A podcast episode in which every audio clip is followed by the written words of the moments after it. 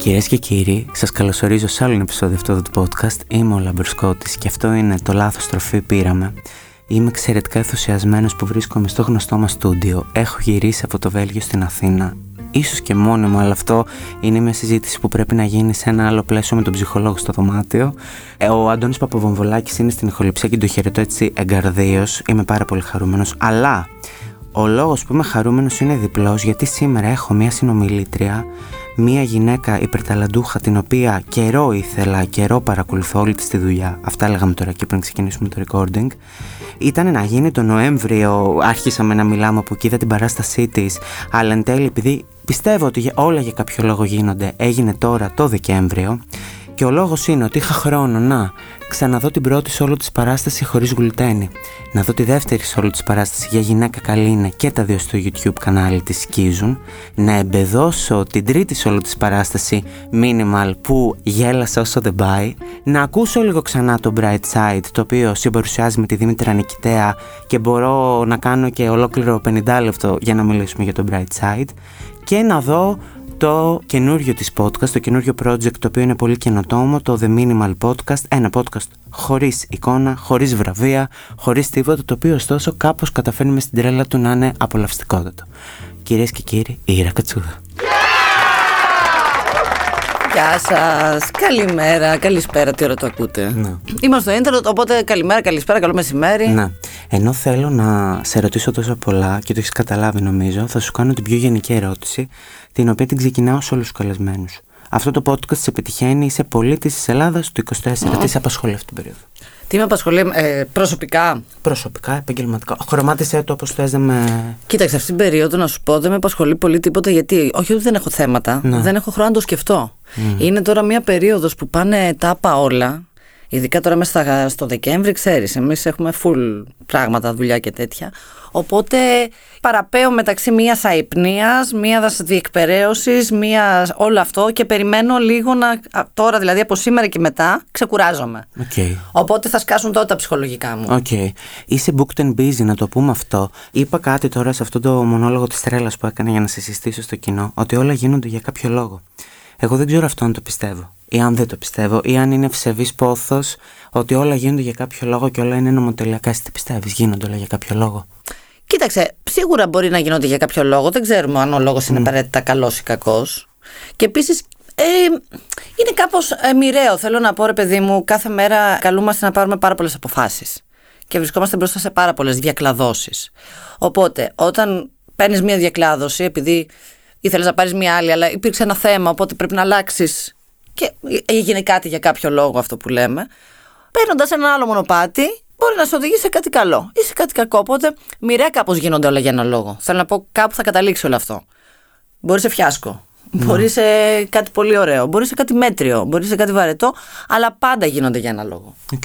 Ναι, αυτό νομίζω. Ήσουν λοιπόν στη Θεσσαλονίκη που τελείωσες το οικονομικό της νομικής του ΑΠΘ και εγώ το ΑΠΘ. Είμαστε κύριοι απόφοιτοι Αριστοτελείου Πανεπιστημίου. Έτσι, ίδια έδρανα. Θεσσαλονίκης. Και ταυτόχρονα ξεκίνησες την πορεία στο stand-up. Πώς μου χαρακτηρίζεις εκείνη την περίοδο, όταν άρχισες να βρίσκεις τον εαυτό σου σαν κωμικός; Ε, δεν το ε, βρήκα στη Θεσσαλονίκη. Θα σου πω γιατί. Γιατί ουσιαστικά ξε, ξεκίνησε την ασχόλησή μου με το stand-up και την κομμωδία πολύ παλιά.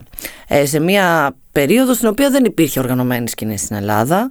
Οπότε, ξέρεις, κάναμε λίγο καθένα με το μυαλό του πράγματα. Δεν υπήρχε και εύκολη πρόσβαση στο ίντερνετ για να βρούμε, να δούμε special ξένων κομικών ιστορίες. Οπότε, στη Θεσσαλονίκη ξεκίνησα την ανασχόλησή μου. Γνώρισα την κομμωδία, γνωριστήκαμε λίγο, δεν γίναμε πολύ καλές φίλες. Α, γιατί το λες αυτό; Εννοώ ρε παιδί μου, ήρθε θέλαμε το χρόνο μας. Όχι, ε, μ' αρέσει, λατρεύω την κομμωδία. Ναι. Αυτή δεν με λάτρευε στην αρχή. Θέλω να πω, είναι, ξέρεις, το ξεκίνημα είναι λίγο πάντα λίγο άγαρμπο, λίγο ατσούμπαλο, λίγο άχαρο. Νομίζω ότι τον εαυτό μου κομικά τον έχω βρει τα τελευταία χρόνια. Και αυτό γιατί γίνεται, γιατί όσο μεγαλώνεις, σαν άνθρωπος, ηλικιακά, ε, μεγαλώνει και η εμπειρία σου, μεγαλώνει και το πόσο αποδέχεσαι μερικά πράγματα του χαρακτήρα σου και του εαυτού σου. Οπότε η κομμωδία σου έρχεται και κουμπώνει μαζί με αυτό. Θέλω να πω, μεγαλώνεις παράλληλα με την κομμωδία σου. Η κομμωδία σου είναι έτσι ε, σε μια παράλληλα τροχιά με τη δική σου εξέλιξη σαν άνθρωπος. Οπότε νομίζω ότι όσο πιο οργανωμένη και πιο συμπαγής νιώθεις, τόσο πιο καλά βγαίνει και η κομμωδία. Όταν έκανες την πιο corporate ζωή, γιατί διάβασα, έχεις καταλάβει ότι εδώ είμαι ένας κρύπουλας και ήταν ήρα Όλα παιδάκι μου τα έχεις διαβάσει. Ξέρω, τα ξέρω. Όταν έκανες το γραφείο, το διαφημιστικό, έχεις ανοίξει Mm, το δικό σου και ζούσες, ρε παιδί μου, τη λίγο πιο corporate ζωή. Την πιο corporate φάση σου, ήσουν ευτυχισμένη. Με τη διαφήμιση ναι, μου άρεσε. Γιατί μου άρεσε σαν κομμάτι διαφήμιση. Το θεωρώ αρκετά δημιουργικό. Ήμουν ευτυχισμένη. Ναι, επαγγελματικά μπορείς να πεις ότι ήμουν ευτυχισμένη. Έκανα ωραία πράγματα. Είχα ωραίους συνεργάτες. Με το στέλιο τον συνεργάτη μου που κάναμε μαζί την όλη κατάσταση. Περνούσαμε υπέροχα. Έχουμε γελάσει πάρα πολύ. Ε, έχουμε ξεφοντάρει ψάρια. Έχουμε κάνει πράγματα τέλος πάντων. Εντάξει. Ε, ήταν ωραίο κομμάτι. Στο corporate κομμάτι που δεν περνούσα καθόλου καλά ήταν όταν ήμουνα σε μια χρηματιστηριακή. Δεν το ήξερα αυτό. Και Α, πες. τι έγινε, δεν τα έχεις δει βασικά. Με βγες αδιάβαστη. Ναι, ήμουνα σε... Έχω περάσει από αυτό το, το ευτελές στάδιο της ανθρώπινης ύπαρξης το οποίο, κοίταξε, για να είμαι ειλικρινής, παιδί μου, το είδα, δεν μου τέριαξε. Δεν ήμουν ευτυχισμένη.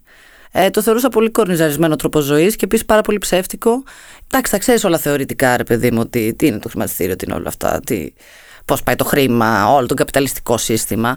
Αλλά όταν βλέπεις ε, εσύ η ίδια ότι ξέρεις, από κάποιον θα λείψουν για να τα πάρεις. Γιατί αυτό το καταλαβαίνεις έμπρακτα όταν είσαι μέσα σε αυτό. Άλλοι λένε: Οκ, λεφτάρες έβγαζα τότε, έτσι, δεν έχω παράπονο. Και ήταν η πρώτη μου δουλειά μετά τη σχολή κατευθείαν. Καλύτερα, αν επιτρέπετε αυτό να το ρωτήσουμε, καλύτερα λεφτά έβγαζες τότε από ότι τώρα στο stand-up comedy που σου πάει τρένο. Είσαι από, τη- από τους ωραίους κωμικούς που έχουμε αυτή τη στιγμή στην Ελλάδα; Όχι, δεν, δεν έβγαζα περισσότερα, απλά ήταν και διαφορετική η χρονολογία. Οκ. Μιλάμε τώρα για πάρα πολλά χρόνια πριν, έτσι. Δηλαδή, μιλάμε για 15 χρόνια πριν. Οπότε ήταν άλλη συνθήκη στην Ελλάδα οικονομική. Θέλω να πω, οριακά υπήρχε κρίση. Έβγαζα λεφτάρες για έναν άνθρωπο 20 κάτι, 23, που έχει τελειώσει τη σχολή και πήγα. Ουσιαστικά τι έγινε, γιατί πήγα στη χρηματιστηρία και δεν ήταν ότι είχα καμιά κάψα. Α, Χριστέ μου να γίνω ο, το Wall Street ε, Wolf και τέτοια. Ούτε καν. Απλά εμένα η σχολή μου άρεσε θεωρητικά, απλά δεν μου άρεσε κιόλας. Οπότε δεν την τελείωνα. Οπότε είπα, ας δοκιμάσω λίγο έμπρακτα να δω αν μου κάνει ή όχι. Την τελείωσα τη σχολή. Ευτυχώς έφυγα από τη χρηματιστηριακή. Οπότε μπήκα λοιπόν τότε στη χρηματιστηριακή. Δεν μου άρεσε καθόλου ο κόσμος, δεν μου άρεσε καθόλου το mentalite, δεν μου άρεσαν. Ε, αν μιλάμε για ψεύτικες ανθρώπινες σχέσεις, στο corporate και αν παίζει.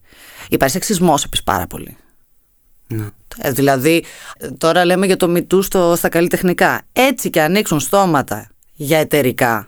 Εκεί γίνεται ο χαμός. Για δικηγορικά, να προσθέσω. Όλο, εγώ. όλο το corporate, κομμάτι είναι εκεί και γίνεται η σφαγή. Δηλαδή, όταν βγήκε το MeToo, που που πολύ καλά έκανε και βγήκε φυσικά για τα καλλιτεχνικά, νιώθω ότι όλο το corporate κομμάτι ήταν λίγο με κρατημένη ανάσα σε φάση ε, ε, ε, λες να σκάσει, λες να σκάσει, λες να σκάσει, δεν πειράζει.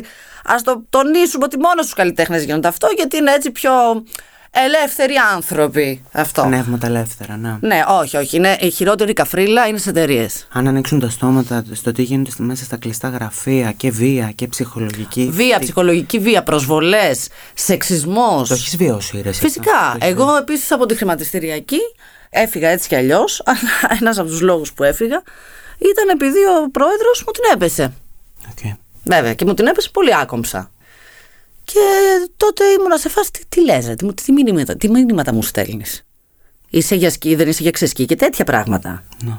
Τώρα μιλάμε για. και ήταν και μπούμερο. ε, Ήταν χάλια σε κάθε άποψη. Οπότε την άλλη μέρα ήμουνα και εγώ τότε. «Ω, ακόμα είμαι εδώ. Ε, Ήταν, ήμουνα λίγο. Τι έγινε, δεν, δεν κατάλαβα. Οπότε πήγα κατευθείαν στο γραφείο του. Λέω τι κάνεις; Έχεις δύο παιδιά, τι κάνεις; Θες να εκτυπώσω τα μηνύματα, να τα κολλήσω σε όλη την εταιρεία; Είσαι με τα καλά σου. Και ε, ποια ήταν η απάντηση σε αυτό; Κατεβαίνω κάτω και λείπει το γραφείο μου σαν έπιπλο. Αυτό δεν το έχω ξαναδεί. Έλειπε παιδάκι μου. Λέω, πού είναι το γραφείο; Ε, λέει, είναι για επισκευή, μας είπε ο κύριος. Τέλος πάντων, δεν θα πω και το όνομα. Όχι, δεν το αξίζει, αλλά τέλος πάντων. Λέω, πού θα δουλεύω; Ε, είναι προσωρινό και λέω, όχι. Όχι, μαλακισμένο, όχι, δεν θα φύγω γι' αυτό. Θα έφευγα έτσι κι αλλιώς, δεν μου άρεσε αυτό. Έτσι κι αλλιώς είχα φύγει από το βαρύ χρηματιστηριακό. Ήμουν στα πιο light. Κάθισα λίγο, δούλεψα με το λάπτοπ στην κουζίνα. Ε, και μετά από καμιά εβδομάδα έφυγα. Έτσι κι αλλιώς θα έφευγα. Πώς νιώθεις που δίνεις ορατότητα αυτή τη στιγμή σε αυτό το ζήτημα και που μιλάς, Δεν ήθελα να το πάμε εκεί. Δεν ήθελα να το πάμε. Γυναίκα στην κομμωδία, αυτό το παλαιακό είναι γυναίκες αστείε. Όχι Μου καλά, φαίνεται ναι, ανεκδίκητο, ρε, το βαριέμαι. δηλαδή, πράγμα, ναι, ναι. Ε, δηλαδή, σαν να λέμε. Copy-paste. Σαν να λέμε, ε, μπορεί μια γυναίκα να γεννηθεί με πράσινα μάτια. Δηλαδή, αυτού του επίπεδου Αυτό είναι, ρε, εσύ. ερωτήσει. Εγώ τις αντιλαμβάνομαι. Αυτό το οποίο θέλω όμως να σε ρωτήσω, πώς νιώθεις αυτή τη στιγμή πρώτον που δίνεις ορατότητα σε αυτό το ζήτημα; Η ορατότητα είναι θεραπεία για όλους μας για το συλλογικό τραύμα. Και δεύτερον, πώς νιώθεις που μιλάς για την ισότητα και μέσα από την κομμωδία ε, αποδομή στην πατριαρχία; Κοίταξε, δεν ξέρω κατά πόσο έχουν impact αυτά που λέω. Θέλω να πω. Επίτρεψέ μου, σαν άνθρωπος που σου παρακολουθώ, να σου πω για μένα, για τον λάμπρο κότη που κάνει αυτή τη στιγμή αυτό το podcast, έχουν. Δεν ξέρω για το δίπλα μου. Ε, χαίρομαι πολύ. Χαίρομαι. Ε, ε, χαίρομαι. Ναι. Απλά θέλω να πω ότι αυτό θα ήταν και καλό να υπάρχουν και σε πιο πάνω κλιμάκια. Θέλω να πω, ρε παιδί μου. Τι εννοώ πιο πάνω κλιμάκια. Ενώ είμαι κωμικός, OK. Okay? Ναι, έχω τον κόσμο μου, έχω το κοινό μου, έχω το ένα, έχω το άλλο. Η κωμωδία εννοείται ότι έχει πάρει τα πάνω της στην Ελλάδα. Α, ε, δεν τη λες όμως και μπουζούκια. Πώς να σου το πω τώρα, δεν είναι πολύ massive ακόμα. Αυτό θα ήταν καλό να αρχίσει να παίρνει λίγο και θέσεις και γυναίκες ή άνθρωποι που έχουν περισσότερο impact. Ενώ περισσότερους followers έχουν μεγαλύτερη απήχηση στο δημόσιο λόγο. Αυτό θα ήταν κάτι πραγματικά πιο χρήσιμο. Εννοείται, η κομική τα λέμε, το κάνουμε, το ράνουμε. Αλλά στη μεγάλη μάζα, η μεγάλη μάζα δεν ξέρει καν τι είναι ακόμα ένας κομικός. Και πολλές φορές κρίνουμε από τη μικροφούσκα μας, από την Αθήνα, από το ένα το άλλο. Η Ελλάδα είναι κυρίως περιφέρεια, είναι κυρίως επαρχία. Την οποία τη λατρεύω κιόλας. Κι εγώ. Και είμαστε και δύο παιδιά της επαρχίας. Ακριβώς. Ακριβώς. Δηλαδή και ε, πιο σκληρή επαρχία και χωριά και το ένα και το άλλο. Ε, πιστεύουμε ότι αυτά που λέμε και που κάνουμε ε, έχουν ένα, μια πύχηση στα αστικά κέντρα και το ένα και το άλλο. Αν πας σε ένα χωριό, δεν είναι τα πράγματα έτσι. Ακόμα και οι γυναίκες εκεί δεν μπορούν να μιλήσουν. Γιατί τι, ποιος θα πάει, θα, θα τους κάνει ποιος ε, πορεία αλληλεγγύης, ποιος; Από το καφενείο; Η αναπηρία ακόμα είναι κάτι το οποίο βάλετε. Ε, γενικά τα, τα ανθρώπινα δικαιώματα βάλλονται και υπάρχουν διάφορες αισθητικές πάνω σε αυτό. Οπότε νομίζω ότι ναι, καλό είναι, αλλά νομίζω ότι από ένα σημείο και ύστερα ευλογάμε τα γένια μας. Δεν γίνεται κάτι ουσιαστικό. Ηρά πρέπει να χαθείς για να βρεθείς. Πρέπει να χάσεις τον αυτό σου για να τον βρεις. Χάθηκε και βρήκες. Ου, χάθηκα πολλές φορές. Χάθηκα πολλές φορές και νομίζω ότι θα ξαναχαθώ κιόλας. Δεν ε, θεωρώ ότι είμαι ένα άτομο κατασταλαγμένο. Και δεν ξέρω αν θα είμαι ποτέ κατασταλαγμένο και ποιος είναι κατασταλαγμένος. Θέλω να πω, είναι πολύ OK να αλλάζεις. Είναι, είναι υγεία να αλλάζεις. Ακόμα και να αλλάζει και απόψεις. Δηλαδή, ο έξυπνος άνθρωπος αλλάζει γνώμη, ο χαζός δεν αλλάζει. Ακόμα και για δικές σου πεπιθήσεις μπορείς να αυτοαναιρεθεί σε ένα πλαίσιο. Δεν λέω τώρα, δεν σου λέω να σε κανονικά και να βγαίνει χρυσαυγίτη. Δεν μιλάω για τέτοιες θέσεις. Ενώ ρε παιδί μου προσωπικές επιλογές. Οπότε πιστεύω ότι για να το κάνεις αυτό πρέπει να χαθείς. Πρέπει να χάσεις τον αξονά σου. Δηλαδή πιστεύω κάτι εγώ τώρα, έτσι. Για να σταματήσω να το πιστεύω ή να το αλλάξω ή να το τροποποιήσω ή να το βελτιώσω, θα πρέπει κάπως να το χάσω. Να ξεκεντράρω για να το ξαναβάλω σε μια θέση και να πω Α, σε αυτή τη θέση κάθεται καλύτερα.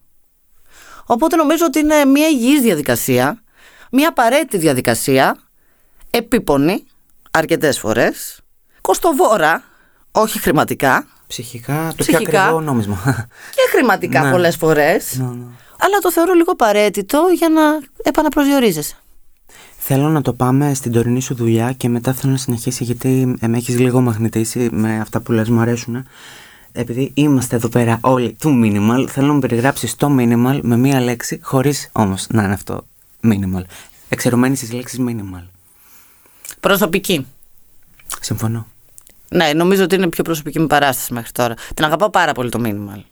Αλήθεια την αγαπάω. Δηλαδή και τις άλλες τις αγαπάω. Ε, το minimal το αγαπάω λίγο περισσότερο. Είναι για πιο καινούριο. Ναι. Είναι στην καινούριος γκόμενος λίγο. Ναι. ναι. Να σου πω, θα πάει για τρίτο χρόνο. Τρίτο χρόνο δεν νομίζω, γιατί θα σου πω. Μετά τα βαριά με εγώ τα κείμενά μου. Αυτό είναι το πρόβλημα. Θα πάει δεύτερο χρόνο ε, είναι ήδη δεύτερο χρόνο, πάει μια χαρά τάπα, θα κάνω περιοδία, θα κάνω μια ευρωπαϊκή περιοδία τον Απρίλιο. Ναι. Με το minimal. Σε ποιες χώρες; Θα έρθω Βέλγιο. Πότε θα έρθεις Βέλγιο; Δεν ξέρω, δεν έχουμε βγει ακόμα ημερομηνίες, θα σου πω. Ε, λοιπόν, καλά, το ξέρεις το θα με πρώτη θέση. Εννοείται. εννοείται.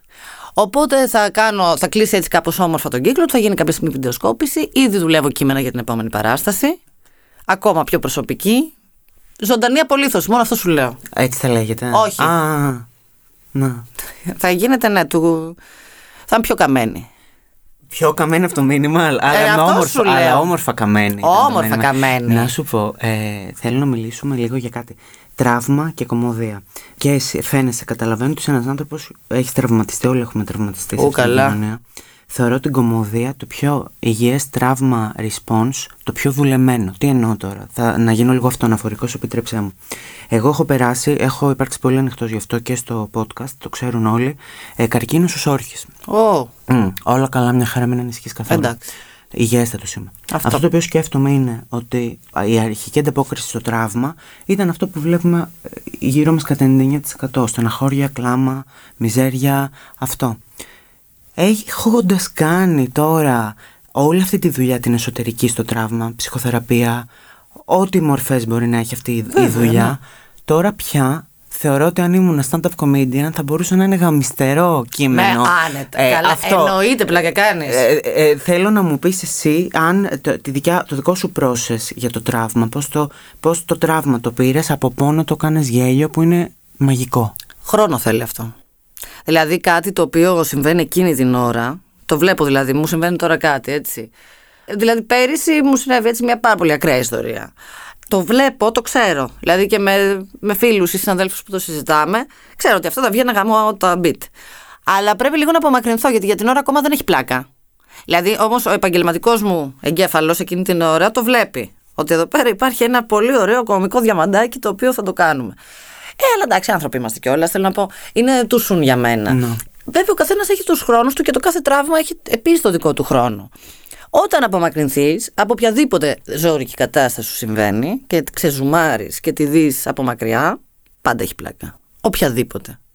Ακόμα πώς να σου το πω τώρα, και ο, Σχεδόν καθολικός κανόνας, γιατί και εγώ. που Σχεδόν, βλέπω μέχρι και ο τώρα, θάνατος, δηλαδή, πώς να σου Να, το πω είναι τώρα. αστε- ε, ε, εγώ που βλέπω τώρα όλο εκείνο το Δεκέμβριο του 22 που το βλέπω τώρα, βλέπω τα κομικά στοιχεία. Ε, Μπορείς να μου εξηγήσεις Ναι. πώ γίνεται; Αστείες φάτσε, αστείες ατάκες που υπόθηκαν στα νοσοκομεία. Πρώτα απ' όλα γιατί τώρα πέρασε ο κίνδυνος. Σωστά. Δηλαδή, μιλάμε εκ του ασφαλού.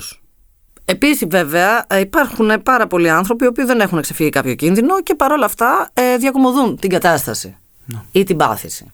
Αυτός είναι και ένας μηχανισμός άμυνας. Θέλω να πω είναι πώς, ας πούμε, σε, και υπάρχει περίπτωση να γελάσει σε κηδεία. Το γέλιο είναι ένας, ε, πέρα από το χιούμορ και πέρα από αισθητική και από κομμωδία και φορμαρισμένα πράγματα και όλα αυτά. Γελάμε από πάντα οι άνθρωποι, οκ. Και ο λόγος που το κάνουμε είναι γιατί είναι μια εκτόνωση του οργανισμού. Δηλαδή την ώρα που βαράς μπιέλα, δεν σε έχει πιάσει, ρε παιδί μου, πώς αυτό. Ε, ε, από τα νεύρα σου να αρχίσεις να σε πιάσει νευρι- νευρικό. Ή από τη στενοχώρια σου, ή από το κλάμα να αρχίσεις να γελάς. Που να λες, γιατί γελάω τώρα. Είναι ρε παιδί μου, ε, σαν να τρως, σαν να πίνεις, σαν να πηγαίνεις τουαλέτα. Είναι ένας, μια αντίδραση του οργανισμού, την οποία στην κάνει και σου λέει εκείνη την ώρα αυτό είναι για να μάθουμε τώρα εγκεφαλικάκι. Είναι μια, ξέρεις, αποσυμπίεση. Φυσικά. Οπότε γι' αυτό και όλα το βλέπεις και κομικά, συν το γεγονός ότι είχες ένα πολύ θετικό αποτέλεσμα. Ψυχοθεραπεύεσαι και ψυχοθεραπεύεις όσο κάνεις. Γιατί εγώ μπορώ να σου πω, έχοντας κάνει, ε, φεύγοντας, αφού γελούσα και τα σκεφτόμουν και αυτά, και λέω να έρθει, να έρθει, να έρθει στο podcast. ε, λέω, έκανα με 10 ευρώ 60 λεπτά ψυχοθεραπεία. Λίγο μας έκανε μια έκπτωση, ας πούμε, σήμερα στη ψυχοθεραπεία. Ψυχοθεραπεύτηκα, αλλά κατάλαβα ότι και εσύ Πολύ χαίρομαι. ψυχοθεραπευόσουν όσο το έκανες. Ναι, ρε, εσύ, είναι το καλύτερο. Πρώτα απ' όλα σκέψου ότι το stand-up. Καλά, εννοείται ψυχοθεραπεύουμε και κανονικά. Δηλαδή πάω σε άνθρωπο, του δίνω λεφτά. Εννοώ. Ήθελα να σε ρωτήσω και Δεν γι' πάω αυτό, σε ναι. άλλε παραστάσεις. Ναι, Ναι, ναι, ναι. Τους- ναι, εννοείται κάνω ψυχοθεραπεία. Είναι σκέψου ότι το stand-up είναι κάτι το οποίο έχει πάρα πολύ άμεση αποδοχή. Δηλαδή, το λέω το αστείο, πάει εκείνη την ώρα, δεν περιμένω. Είναι το πιο γρήγορο. Ναι. Και μ, έχουμε προφανώς κάποιο κοινό όλοι κομικοί, έτσι. Δηλαδή το θέμα της αποδοχής δεν ξέρω, δεν μπορώ να μιλήσω εκ μέρους όλης της κοινής, ούτε γνωρίζω όλων τα ψυχολογικά ή τραύματα, οικογενειακά background. Αλλά νιώθω ότι για να κάνεις αυτή τη δουλειά, ε, σίγουρα έχουμε ένα κοινό παρονομαστή. Πώς νιώθεις όταν βλέπεις, μας κορυδεύεις λίγο τους άντρες με την πολύ όμορφη όμως πλευρά το κορυδεύεις έτσι; Κάποιος πρέπει να δει τις παραστάσεις σειρά. Και βλέπεις τους C-straight άντρες, straight και μη του κοινού να γελάνε. Νιώθεις μια νίκη ότι σας έκανε και γελάσατε και χτύπησε μια ιδιαίτερη χορδή. Κοίταξε, πρώτα απ' όλα δεν κοροϊδεύω τους άντρες. Κοροϊδεύω την πατριαρχία. Την πατριαρχία. Το σύστημα είναι πολύ Ναι, διαφορετικό. φυσικά. Τους άντρες σου αγαπάω. Ε, τους θεωρώ υπέροχα πλάσματα όπως είμαστε όλοι υπέροχα Ναι. πλάσματα. Εκτός από αυτούς που είναι μαλάκες. Όπως και γυναίκες υπάρχουν μαλάκες και ό,τι θέλεις. Θέλω να πω, ε, το, το βλέπω πολύ ανθρώπινα. ναι. Δεν είχα μπει ποτέ από μικρή στη διαδικασία να το ξεχωρίζω σαν φύλλα ή οτιδήποτε. Δηλαδή, ή σε πάω σαν άνθρωπο ή δεν σε πάω σαν άνθρωπο. Τώρα, αν είσαι άντρας, γυναίκα, έχεις τρίτη ρόγα ή ότι. δεν με ενδιαφέρει. Φυσικά. Άμα κάνουμε, τα λέμε καλά, χαίστηκα. Αν δεν τα λέμε καλά, sorry. Και αδερφή μου να είσαι, sorry εσείς. Ε, το, το σύστημα να το κοροϊδεύω το, πα- το πατριαρχικό γιατί ρε, είναι πάρα πολύ παράλογο. Δηλαδή σκέψου το τώρα, ήταν σαν μια επιτρεπόμενη σκλαβιά.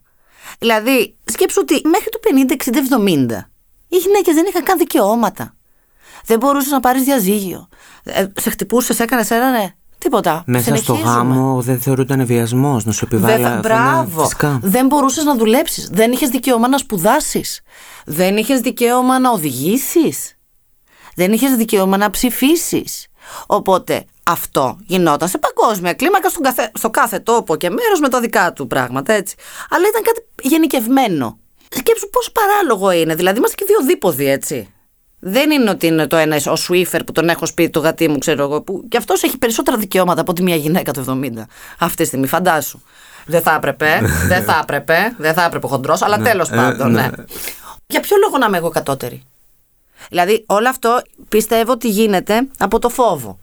Δεν ήμουν εκεί όταν ξεκίνησε η Πατριαρχία, δεν είμαι τόσο μεγάλη, αλλά φαντάζομαι ότι κάπου ξεκίνησε σε φάση ρε εσύ αυτές πρώτα απ' όλα ελέγχουν την αναπαραγωγή.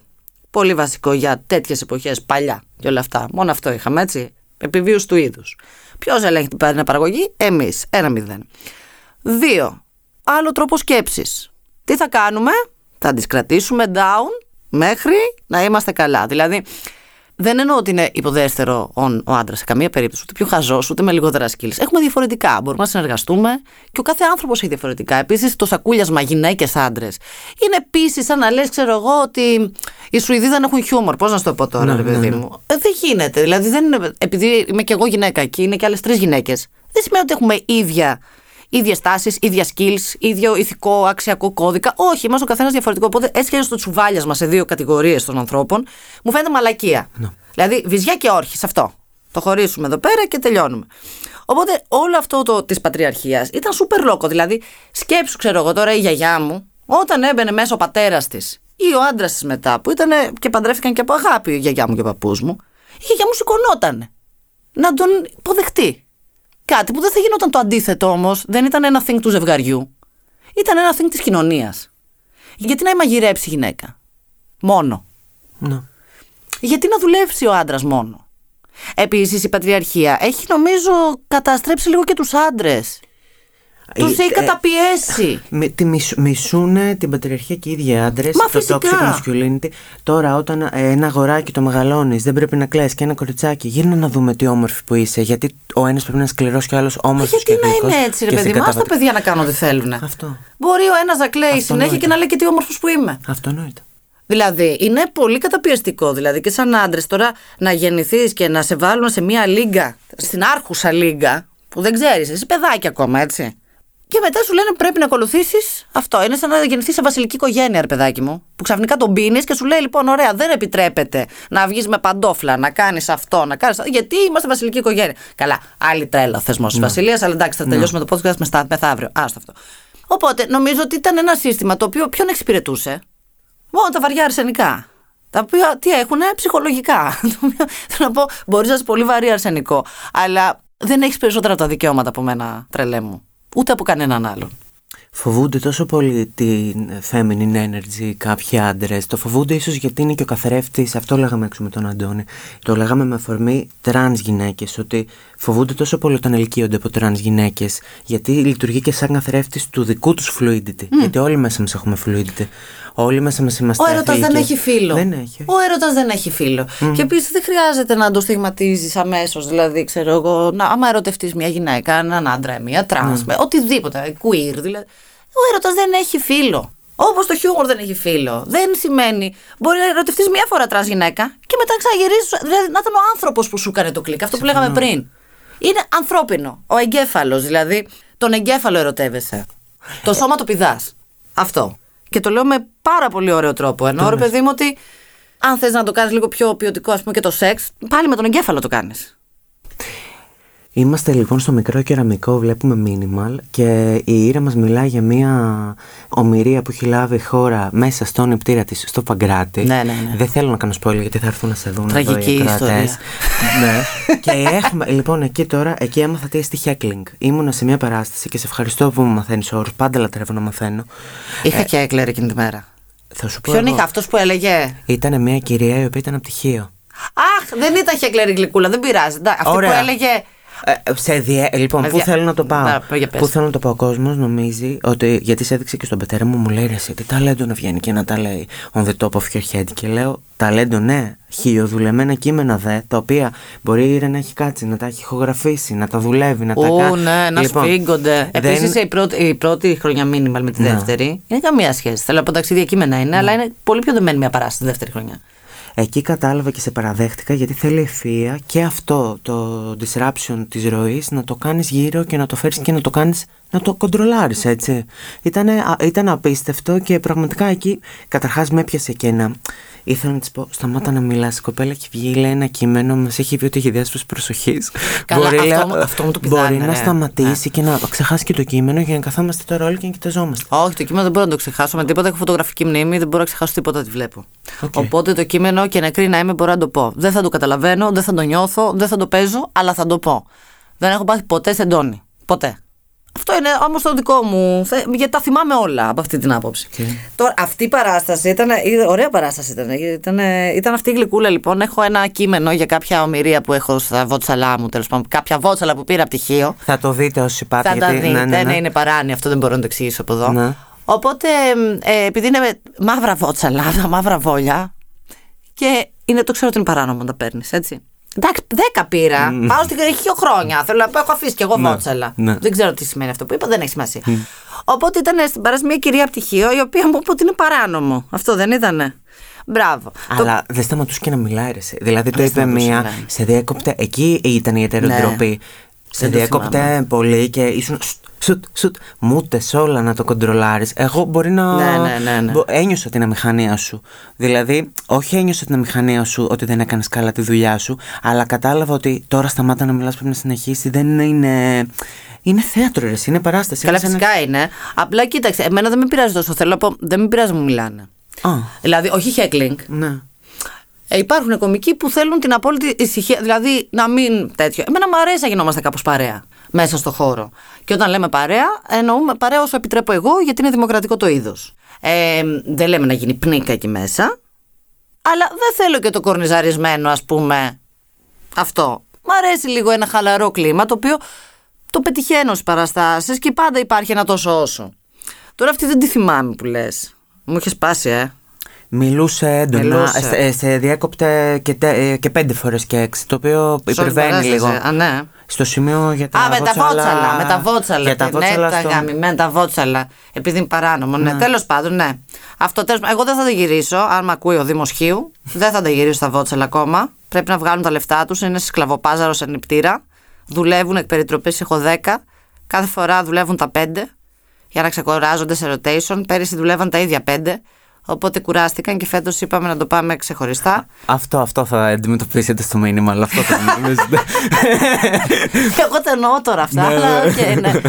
Καλό LSD να έχουμε. Και- Οπότε εντάξει, δεν θα τα γυρίσω τώρα τα βότσαλα, όχι. Αντώνη, να κοινοποιηθεί αρμοδίως στο Δήμο Χίου το σημερινό επεισόδιο. Παρακαλώ, Ναι. ευχαριστώ. Ναι. Ε, θέλω να πω κάτι. Ε, Θέλω λίτρα! η κομμωδία Ναι. είναι και λίγο δούριος ύπος. Λες το. Χτυπάς μια ιδιαίτερη χορδή, ρίχνεις καταστολές. Τις δικές μου τις έριξες.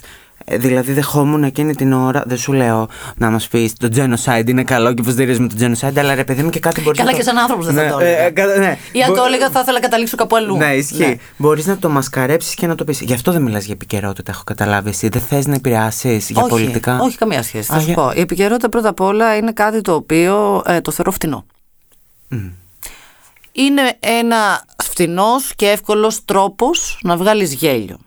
Επίσης, η επικαιρότητα έχει το εξής. Ε, έχουμε ίντερνετ πλέον. Δεν ζούμε στην εποχή που ο Πανούς έκανε επικαιρότητα ή οι επιθεωρήσεις κάνανε επικαιρότητα και δεν τις ξέραμε από πα- αλλού. Έχουμε ίντερνετ με το που συμβεί κάτι. Twitter, βε- όλα τα social θα γεμίσουν με αστεία πράγματα και πολύ ωραία μερικά αστεία πράγματα πάνω στο συμβάν. Δηλαδή η επικαιρότητα πλέον δεν κρατάει πάνω από μισή μέρα. Να επενδύσω εγώ να γράψω ένα κείμενο το οποίο θα κάτσω να το φτιάξω, να το δώσω πόνο, να το ηχογραφήσω που έλεγες πριν, να το κάνω edit, να σβήσω, να γράψω για κάτι το οποίο αύριο δεν θα το θυμάται κανένας. Και το απόγευμα θα, είναι irrelevant. Ακριβώς. Το πρωί θα είναι relevant, το θα είναι irrelevant. Ακριβώς. Τώρα, το να αρχίσω να κάνω κομμωδία τύπου Δε, ο Μητσοτάκης, ξέρω εγώ και ο Κασελάκης και όλα αυτά. Ε, εντάξει, υπάρχουν εκπομπή στο ίντερνετ που το κάνουν στο ίντερνετ. Δηλαδή, ε, και ο κόσμος, εντάξει, άμα θέλει τέτοιο πράγμα, υπάρχουν άπειρα πράγματα να δει. Okay. Ε, Μας ενώνουν και άλλα πράγματα. Επίσης, δεν χρειάζεται να. Το θεωρώ λα, λαϊκιστικό. Πώς να σου το πω. Εννοείται ότι έχω πολιτική θέση πάνω στην παράσταση και το είδες και αυτό. Θέλω να πω, όλα είναι πολιτική θέση. Ε, το πώς θα μιλήσεις για το προσφυγικό, για την αναπηρία, για τις γυναίκες. Για το... Όλα είναι πολιτική θέση. Αλλά δεν χρειάζεται να το μασίσω, να το βγάλω πουρέ και να σου κάνω ας πούμε μούτες και όλα αυτά για να πούμε επικαιρότητα. Όχι. Ε, δεν είναι δική μου αισθητική θέλω να πω. Ε, δεν, ε, επίσης επειδή φαίνεται λίγο, φάνηκε λίγο να είμαι έτσι λίγο απόλυτη σε αυτό δεν έχω κανένα πρόβλημα με τον κόσμο που το κάνει, έτσι. Απλά για μένα μου φαίνεται πολύ μακριά μου. Πολύ... Δεν δουλεύει για σένα. Το χιούμορ είναι αισθητική. Και δεν είναι πάνω στη δική μου αισθητική. Όπως δεν θα φορέσω ποτέ, ξέρω εγώ, διαμαντάκι στο δόντι, δεν θα πω και επικαιρότητα. Αυτό. Άλλοι το κάνουν και τους πάει και το διαμαντάκι και η επικαιρότητα. Ξεκίνησες λοιπόν και κάτι πάρα πολύ ιδιαίτερο, το οποίο είναι το Minimal The Podcast, ένα podcast παιχνίδι χωρίς έπαθελο, χωρίς εικόνα. Τηλεπαιχνίδι χωρίς εικόνα. Είναι απίστευτο. Ε, αυτό εγώ δεν το. Επειδή βλέπω πολλά podcast, δεν το έχω ξαναδεί. Που, Ρε, δεν το έχω ξαναδεί κι εγώ. Πώς το συνέλαβες; Ένα βράδυ. Καθόμουν. Αυτό. Και είπες τι θα μπορούσε να βγει να φέρνω ανθρώπου και να τους βάζω ήχους; Όχι, και σκεφτόμουν τι ωραία που θα ήταν τώρα να κάνουν ένα τηλεπαιχνίδι χωρίς εικόνα, μόνο με ήχους. Έτσι μου έρχονται αυτά, ρε παιδί μου. Και μετά λέω, κάτσε να δω, υπάρχουν ε, references γι' αυτό. Και δεν βρήκα ούτε στο εξωτερικό κάτι τέτοιο αντίστοιχο. Αν υπάρχει κάτι, θα ευχαριστηθώ πάρα πολύ να το στείλετε από κάτω στα σχόλια. Ναι. Αλλά μ' αρέσει, ρε παιδί μου, γιατί είναι full καμένο για να εξηγήσουμε στον κόσμο. Φυσικά. Ε, το Minimal The Podcast Game Show. Σε όλες τις πλατφόρμες. Είναι minimal παραγωγή, που σημαίνει ότι είναι τηλεπαιχνίδι χωρίς εικόνα. Στο τέλος δίνουμε μη πλούσια δώρα. Κερδίζω εγώ, γιατί είναι δικό μου το podcast και το θεωρώ δίκαιο. Εντάξει. Εκεί κάθε φορά έχω καλεσμένο κάποιον άνθρωπο που συμπαθώ mm. και τα λέμε καλά. Και παίζουμε μαζί παιχνίδια, δηλαδή παίζουμε μαζί. Μόνος του παίζει, γιατί εγώ το ξέρω τους ήχους. Απλά ό,τι βαθμούς χάνει, τους παίρνω εγώ. Και όλο είναι ηχητικό. Δηλαδή, Πώς βλέπεις, ας πούμε, αφήνεις τηλεόραση και παίζει και ακούς, ξέρω εγώ, το Chase κάτι τέτοιο. Πώς τα λένε αυτά τα παιχνίδια. Και λες, Α, το ξέρω αυτό και όλα αυτά, ενώ πλένεις τα πιάτα. Γιατί να μην το έχεις αυτό, χωρίς εικόνα, κατευθείαν. Δεν δουλεύει. Αυτό. Οπότε έχω ερωτήσεις για, για ήχους, έχω κατηγορία ιστορία, το οποίο έχει ήχους, ξέρω εγώ από παλιά, έτσι να θυμηθείς τι είναι, με πόντους πάντα. Επίσης, να σου πω κάτι, μήνυμα Θέλω να πω, από την ώρα που ξεκίνησε αυτό το project, είπα, δεν θα πάθω και πανικό να βγαίνει και κάθε εβδομάδα. Δηλαδή το έχω βάλει και στην περιγραφή. Βγαίνει περίπου ένα ανά δύο εβδομάδες. Μπορεί να βγουν δύο τη βδομάδα. Μπορεί μετά να κάνουμε ένα off. Είναι το ίδιο σουρεάλ η συχνότητα μαζί και με το περιεχόμενο. Και επίσης έχει πλάκα γιατί κάθε καλεσμένος έχει το δικό του ρυθμό, ρε παιδί μου. Και δικό του ύφος. Οπότε πάει και αλλιώς το επεισόδιο. Με την ίντρα ήταν μπόμπα. Είδα τσίτα μπόμπα. Ήμασταν mm. εκεί πέρα τρελαμένες. Mm. Αυτό. Ε, σου δίνουμε όλη την δύναμη του κόσμου και χωρίς κανένα περιορισμό και μπορείς να κάνεις ό,τι θες. Γιατί σε Ήρα Κατσούδα μπορείς να κάνεις τώρα αυτή τη στιγμή ό,τι θέλεις. Ποιο θα ήταν το πρώτο πράγμα που θα άλλαζες ενδεχομένως ε, στην ελληνική stand-up σκηνή; Αν άλλαζες και κάτι έτσι. Κοίτας, νομίζω ότι η ελληνική stand-up σκηνή πάει καλά. Μην ξεχνάμε ότι είναι μια νεαρή σε ηλικία σκηνή, η οποία έχει επιδείξει πολύ μεγάλη εξέλιξη. Γιατί αν σκεφτεί ότι πάνω κάτω ξέρω εγώ είμαι η χειρότερη με τις ημερομηνίες, οπότε Α με συγχωρέσουν οι συνάδελφοι και το κοινό αν πω κάποια μαλακία χρονολογική. Ε, μια δεκαετία είναι που έχει πάρει τα πάνω το stand-up. Παραπάνω. Τέλος πάντων, είναι καινούρια αυτό. Ε, δηλαδή, φαντάζομαι από, ε, από ημερομηνίες, εγώ θυμάμαι μόνο το 20 στην πανδημία και τα γενέθλιά μου. Τίποτε άλλο. Τίποτε. Είναι μια σκηνή η οποία έχει κάνει τρελά άλματα. Αυτή τη στιγμή έχουμε πολύ ωραίους κομικούς, έχουμε ωραίες παραστάσεις, ωραία κείμενα. Η πλειοψηφία. Και επίσης, είπαμε, το χιούμορ είναι αισθητική. Δεν μπορεί να σ' αρέσουν όλοι. Φυσικά. Είναι παρατήρηση, βίωμα, τα πάντα. Είναι το πώς θα σε πιάσει. Τώρα, τι θα άλλαζα. Δεν θα ήθελα να υπάρχουν έξτρα γυναίκες, ξέρω εγώ. Okay. Θα ήθελα. Που βέβαια μπαίνουν σιγά σιγά. Και αυτό είναι καλό. Το κλείνουμε σιγά σιγά με την ερώτηση που με αφορά, άμα θες, δεν απαντάς, τι ρόλο παίζει η ψυχοθεραπεία στη ζωή σου; Αχ, ε, καλέ πολύ. Βασικά στη ζωή σας τι ρόλο παίζει η δική μου ψυχοθεραπεία. Έτσι. Όχι, αυτό να τα λέμε ναι, ναι. ξεκάθαρα. Ε, γιατί είμαι και ένας άνθρωπος που έχω τα θέματα μου. Θέλω, ας πούμε, δεν έχω, για πάρα, πάρα πολλά χρόνια δεν είχα, ακόμα Δεν είναι καλή διαχείριση του θυμού μου. Ναι. Βέβαια. Αυτό δεν το κατάλαβα. Δεν το ανάγνωσα σε σένα, ας πούμε, που μου λες. Όχι, το δουλεύω αυτό. Ναι. Φυσικά και το Ναι, δουλεύω. ναι, ναι. Αλλά έχω υπάρξει σε φάση που ήμουν κολάνθρωπο. Όχι επειδή ήθελα να είμαι κακιά, δεν μπορούσα να το ελέγξω. Πάθαινα τουρέτ, 0% ρε παιδί μου. Πλέον τα τελευταία χρόνια το ελέγχω. Είμαι σε πολύ καλύτερο βαθμό, οπότε έχει παίξει πολύ σημαντικό ρόλο η ψυχοθεραπεία. Φυσικά. Καλά, μην φαντάζεσαι ότι μαχαίρωνας στον δρόμο τώρα Ναι. κι εσύ, έτσι. Ναι. Όχι, ούτε καν. Απλά ρε παιδί μου, ακόμα είμαι ένα bad tempered άτομο. Ναι. Ε, πλέον δεν, δεν θα τρελαθώ, ας πούμε, με αυτό. Δηλαδή, που πάντ- ποτέ δεν τρελαίνεσαι με αυτό που γίνεται. Απλά μαζεύεις πράγματα. Είχα μέσα μου για πάρα πολλά χρόνια θυμό. Ακόμα τον έχω φυσικά. Απλά όταν δεν ξέρεις πώς να τον διαχειριστείς και δεν έχεις πάρει τη βοήθεια ενός ειδικού, γιατί δεν μπορούμε να τα κάνουμε όλα μόνοι μας αυτή τη ζωή. Και σίγουρα δεν είναι και η λύση αυτό που λένε πε, ένα, αφού έχεις φίλους. Ναι, φυσικά έχω φίλους, απλά δεν είναι ψυχολόγοι. Και σε σένα, ας πούμε, να έρθω άμα έχω νομικό θέμα, έτσι. Αυτό, δηλαδή ο καθένας στη δουλειά του. Οπότε μ, ουσιαστικά τι γίνεται, μαθαίνεις να διαχειρίζει το θυμό και να μην τον κλείνεις σε μια χύτρα και άμα φύγει το καπάκι, όποιον πάρει ο χάρος, να το αφήνεις να εκτονώνεται σιγά σιγά. Οπότε ναι, μου κάνει πολύ καλό η ψυχοθεραπεία και κάνει και στις σχέσεις μου τις ανθρώπινες πολύ καλό. Τη μη κομικό ήρα, την ήρα που έχει κατέβει από τη σκηνή και δεν δουλεύει, την αφορά να εκλειφθεί από τον κύκλο σου αστεία; Μ' αρέσει το χιούμορ, μωρέ. Εμένα Μ' Είναι- αρέσει. Ναι, μ' αρέσει. Δηλαδή και μόνη μου που με γελάω. Εντάξει, αυτό ακούστε και περίεργο. Ναι. Μια έχω κρίση οργής, μετά γελάω μόνη μου. Αλλά καταλαβαίνετε, παιδί μου, μ' αρέσει να γελάω. Είναι ο τρόπος σκέψης, δεν μπορώ να τον αποχωριστώ με το που φεύγω. Αλλά όχι, δεν με ενδιαφέρει. Θέλω να πω όταν είμαι με τους δικούς μου ανθρώπους. Ε, δε, όχι, δεν, δεν πρέπει να έχω κάποια αστεία. Έχεις νιώσει, ρε παιδί μου, ποτέ να εγκλωβίζεσαι στο ρόλο της αστείας στην αρχή της καριέρας, ότι εγώ πρέπει να είμαι αστεία. Αυτό είναι το brand μου. Σαν άνθρωπος, να περιορίζεσαι. Όχι, το είτε έχω εσύ- χρησιμοποιήσει, δεν έχω εγκλωβιστεί. Οκ. Το χρησιμοποιώ για να ξεφύγω πράγματα. Το χιούμορ πάντα με βοηθάει να ξεφεύγω από καταστάσεις. Θέλω να πω, άμα μου πεις κάτι, ας πούμε, και δεν θέλω να απαντήσω, άμα σου πω, Εγώ τις τρίτες δεν μπορώ να απαντήσω, το ρίξω γιούχου, τι θα πεις μετά, εσύ, κατάλαβες. Δηλαδή, ρίχνει ένα οριακό και φυλάκια. Πιστολέρο. Οπότε, ναι, αλλά όχι, δεν νομίζω ότι έχω εγκλωβιστεί. Νομίζω απλά το χρησιμοποιώ εγώ προ όφελό μου. Τελευταία ερώτηση. Πες μας την ιδανική εξέλιξη της καριέρας σου σαν stand comedy. Σου, σου, σου ζητώ να μου το ζωγραφίσεις. Μπορεί να μου πεις μια γαμάτη παράσταση, ένα γαμάτο podcast. Θέλω να εξελίσσομαι όσο περισσότερο γίνεται. Θέλω κάποια στιγμή να σταματήσω να μαλακίζεται τη τηλεόραση και κάποια πράγματα που έχω γράψει ή Αυτό. που θα γράψω. Θέλω να το πάμε. Ε, ήθελα να το πάμε ναι, και εκεί. ε, να αρχίσει γενικά ρε παιδί μου, θα ήθελα- για όλους τους κομικούς ισχύει αυτό έτσι. Έλα πω σκέψου ότι υπάρχει πλέον σκηνή. Έχουμε πολλούς καλούς κομικούς και διαφορετικού ύφους. Δεν είναι όλοι ένας. Πραγματικά δεν καταλαβαίνω για ποιο να μην βρίσω λόγο. Δεν χρησιμοποιεί η τηλεόραση κομικούς. Αλήθεια. Δηλαδή, γιατί θεωρούν ότι ας πούμε κάτι θα το κάνει πιο καλά ο Αρναούτογλου; δηλαδή, μαλάκα δεν γίνεται. Μιλάμε για το άρμα ταλαντοσύνη αυτή τη στιγμή τώρα, έτσι. Ε, sorry κιόλας, αλλά. Ε, είναι η άποψή σου. Είναι η άποψή μου. Ναι. Γιατί να μην το κάνει ένας κωμικό αυτό; Ναι. Δεν το λέω να το κάνω εγώ. Βάλτε άλλον. Βάλτε άντρα, γιατί σίγουρα άντρα θα βάζα. Βάχασε με μένα και τη χρήση από πίσω ένα γράφημα. Αφανεί ήρωες, δεν πειράζει.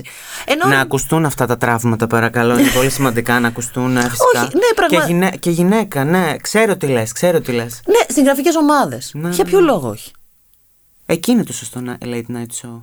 Ε, για και την όχι μόνο late τηλεόραση, night show, ναι. και σε serial. Συγγραφική ομάδα. Για ποιο λόγο όχι; Ε, σου είπα κάτι πριν μπούμε να κάνουμε το recording. Πότε θα μας κάνεις; Τηρουμένων των αναλογιών το ελληνικό feedback, σε παρακαλώ, και να μας κοιτάς την κάμερα και να σπάς το dimension και το fourth wall. Μακάρι, μου το εύχομαι και σε ευχαριστώ που μου το εύχεσαι. Ε, κοίταξε, μπορώ να το κάνω, να το δούμε οι δυο μας. Δεν νομίζω να φέρω καθένα. Γιατί η τηλεόραση πάλι- πάντα θα προτιμήσει μια κομμωδία στην οποία θα φωνάζουν όλοι. Η γυναίκα θα είναι ιστερική, ο άντρας θα είναι στα αρχίδια του, τα παιδιά θα είναι οι 30χρονοι που παίζουν τα 12χρονα. Έτσι, θα είναι όλη αυτή η κατάσταση. Α πούμε, θα υπάρχει και ένας σκύλος και όλο αυτό το, το αστείο βγαίνει από τη φωνή. Θα φωνάξουμε και θα είναι αστείο. Αλλά εντάξει, πόσα χρόνια, πόσα χρόνια. Δηλαδή, για όλα. Κατάλαβες. Επειδή αυτό λοιπόν δεν θα σπάσει. Ή αν σπάσει σε Ε, πολλά χρόνια. Θα σπάσει σε πολλά χρόνια. Δηλαδή, Ναι. αφέτο βγήκε μια ωραία σειρά. Θέλω να πω, ήταν μια κομική σειρά που δεν φώναζαν και τέτοια. Ε, Αλλά επίσης είναι όλα εποχής. Έχεις ανοίξει την τηλεόραση. Σαν χρονοκάψουλα είναι αυτό, μαλάκα. Βγήκαν οι άγρες μέλισσες, κάναν επιτυχία τότε. Ήταν και η καραντίνα που τις βοήθησε, ήταν και καλή παραγωγή. Και μετά σου λένε, δηλαδή αυτό, αυτό είναι η επιτομή του χωριατισμού. Ναι. Με την έννοια την κακή. Γιατί ο άνθρωπος που ζει στο χωριό είναι χωριάτης με την καλή την έννοια.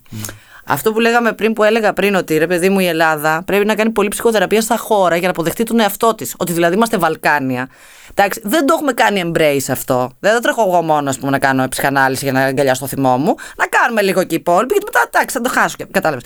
Οπότε ανοίγεις και αυτό είναι ακριβώς ένα δείγμα το πώς λειτουργεί όλο το σύστημα. Δηλαδή βγαίνουν οι μέλισσες, κάνουν επιτυχία και σου λένε Μυρίστε το, ξαμολυθείτε και κάντε το ίδιο. Ρέπλικες. Α, θα το κάνουμε λίγο αλλιώς. Θα είναι το 70. Α, θα το κάνουμε λίγο το 60. Θα το πάμε στο 30. Έχει ένα που είναι. Πώς το λένε αυτό, ένα που. Είναι το 1800. Η μάγισσα. Η μάγισσα, στον αντένα. Το, μα κάνει οποίο, για όνομα του Θεού. Μια ρέπλικα αυτό ακριβώς. Για ποιο λόγο, ρε παιδιά, μόνο, μόνο ρωμα... Δες τώρα πώς πάει. Και αυτό γιατί το κάνουν κιόλας. Γιατί, Α, είδαν ότι πέτυχε οι μέλισσες. Οπότε πάμε όλοι πίσω. Το οποίο όταν κάτι γίνεται trend, σταματάει να είναι trend. Δηλαδή, όταν είσαι ο πρώτος που κάνει κάτι, είναι OK. Όταν επαναλαμβάνεται, είναι σαν τις επενδύσεις, παιδί μου. Πώς μπαίνουν στο χρηματιστήριο τότε όλοι. Ε, οι πρώτοι που μπήκανε, OK. Μετά σταματάει να είναι unique. Οπότε, αυτό που γίνεται το άλλο είναι το εξής. Επειδή ζούμε σε μια κατάσταση κοινωνική αυτή τη στιγμή, η οποία είναι παροδία δυστοπίας, ειδικά στην Ελλάδα, με αυτά που γίνονται, δηλαδή εντάξει, δε, Ανοίγει κάθε μέρα, μαθαίνεις πράγματα και λες: Αν είναι δυνατόν. Αν είναι δυνατόν.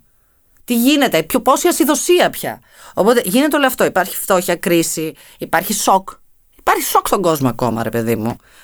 Σου λέει: Πάμε, εποχής, κακομοιριά. Δηλαδή, βλέπεις όλα τα σύρια και λες: Η μία δίνει τον νεφρό τη, ο άλλος χάνει το παιδί του. Μιλάμε για πόνο. Οπότε τι κάνει, κάθεται, ας πούμε, ο Έλληνας ή η Ελληνίδα, το βλέπει αυτό αυτό είναι τώρα η θεώρηση, έτσι. Και σου λέει, Πολύ καλά είμαστε. Θε τώρα τι έπαθαν αυτοί. Και πλούσιοι άνθρωποι. Δεν το είχα σκεφτεί έτσι. Ναι. Αυτό, αυτό ναι. είναι ρε, εσύ. Σου πετάνε για να έχεις το μήχυρο βέλτιστο. Δεν υπάρχει, δεν υπάρχει επίσης μια κομμωδία από το 4-5 εκεί παρά 5 καλές αυθεντικές κομμωδίες. Όχι, μα και οι κομμωδίες που κάνουν τώρα ουσιαστικά είναι βραζιλιάνικες, νοτεφρικάνικε, μεξικάνικες, τα οποία τα φέρουμε στα ελληνικά. Εντάξει. Αλλά η πλειοψηφία αυτή τη στιγμή των σειρών που παίζουν, γιατί φέτος βγήκαν πάρα πολλές σειρές. Όλες δράμα. Δράμα, παιδί μου, πόνο, πόνο και κακό. Γιατί πλέον θες να βλέπεις το δράμα για να ξεχνάς το δικό σου δράμα. Οπότε ε, και πάμε και εποχής που ήταν όλα πιο συντηρητικά. Ο κόσμος γυναίκα... πολύ. Ε, ε, το ρομαντικοποιεί. Το... το ρομαντικοποιεί, βέβαια, μια εποχή που έχει πάρα πολύ καφέ, καφρίλα. Θέλω να πω, ε, υπάρχουν στήλα στη Χούντα. Δεν θέλω να πω τι, πόσο ρομαντικοποιείς, ας πούμε, ότι κοιμώσουμε με το παράθυρο ανοιχτό.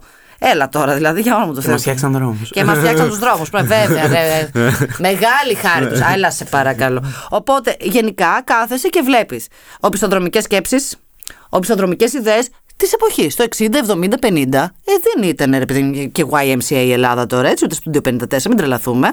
Ένα βρωμερό ψαροχώρι ήταν, το οποίο ήταν καταπιεστικό, κοινωνικά σκληρό, ανάλγητο και χάλια.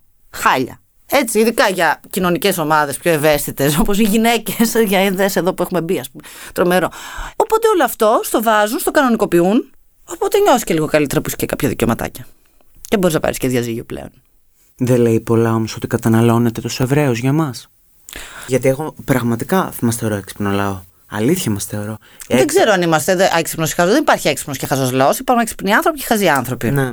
Σω σπιρτόζει, θες να το πεις. Κουτοπώνηρη. Κουτοπώνηρη. Εγώ θα πιστεύω, πιστεύω ότι ε, αυτό που μας χαρακτηρίζει είναι κουτοπώνηριά. Mm. Επίσης έχουμε φθόνος σαν λαός. Καλά. Ε, γι' αυτό κιόλας πουλάνε αυτά. Γιατί ας πούμε είναι να πεθάνει η κατσίκα του γείτονα. Και το βλέπεις δυστυχώς και σε νέο κόσμο. Για ποιο λόγο; Οπότε ε, βλέπεις τον πόνο του άλλου και σου λες: Εγώ είμαι καλύτερα. Αυτό. Είναι αυτό ρε παιδάκι μου. Το, τι θα πει ο κόσμος. Δεν το έχουμε βγάλει εμείς ακόμα από μέσα μας. Είναι τρομερό αυτό το πράγμα. Και έχουμε και ισχυρή άποψη για τα πάντα, σαν λαός. Δηλαδή αυτό που. Το έχεις ακούσει αυτό. Αυτός δεν είναι καλός. Όχι, αυτός δεν σου αρέσει. Πολύ σημαντικό. Είναι πολύ σημαντικό ναι. αυτό. Δηλαδή, εγώ το ναι. ακούω, δεν μπορώ να πω. Ρε παιδί μου, ναι.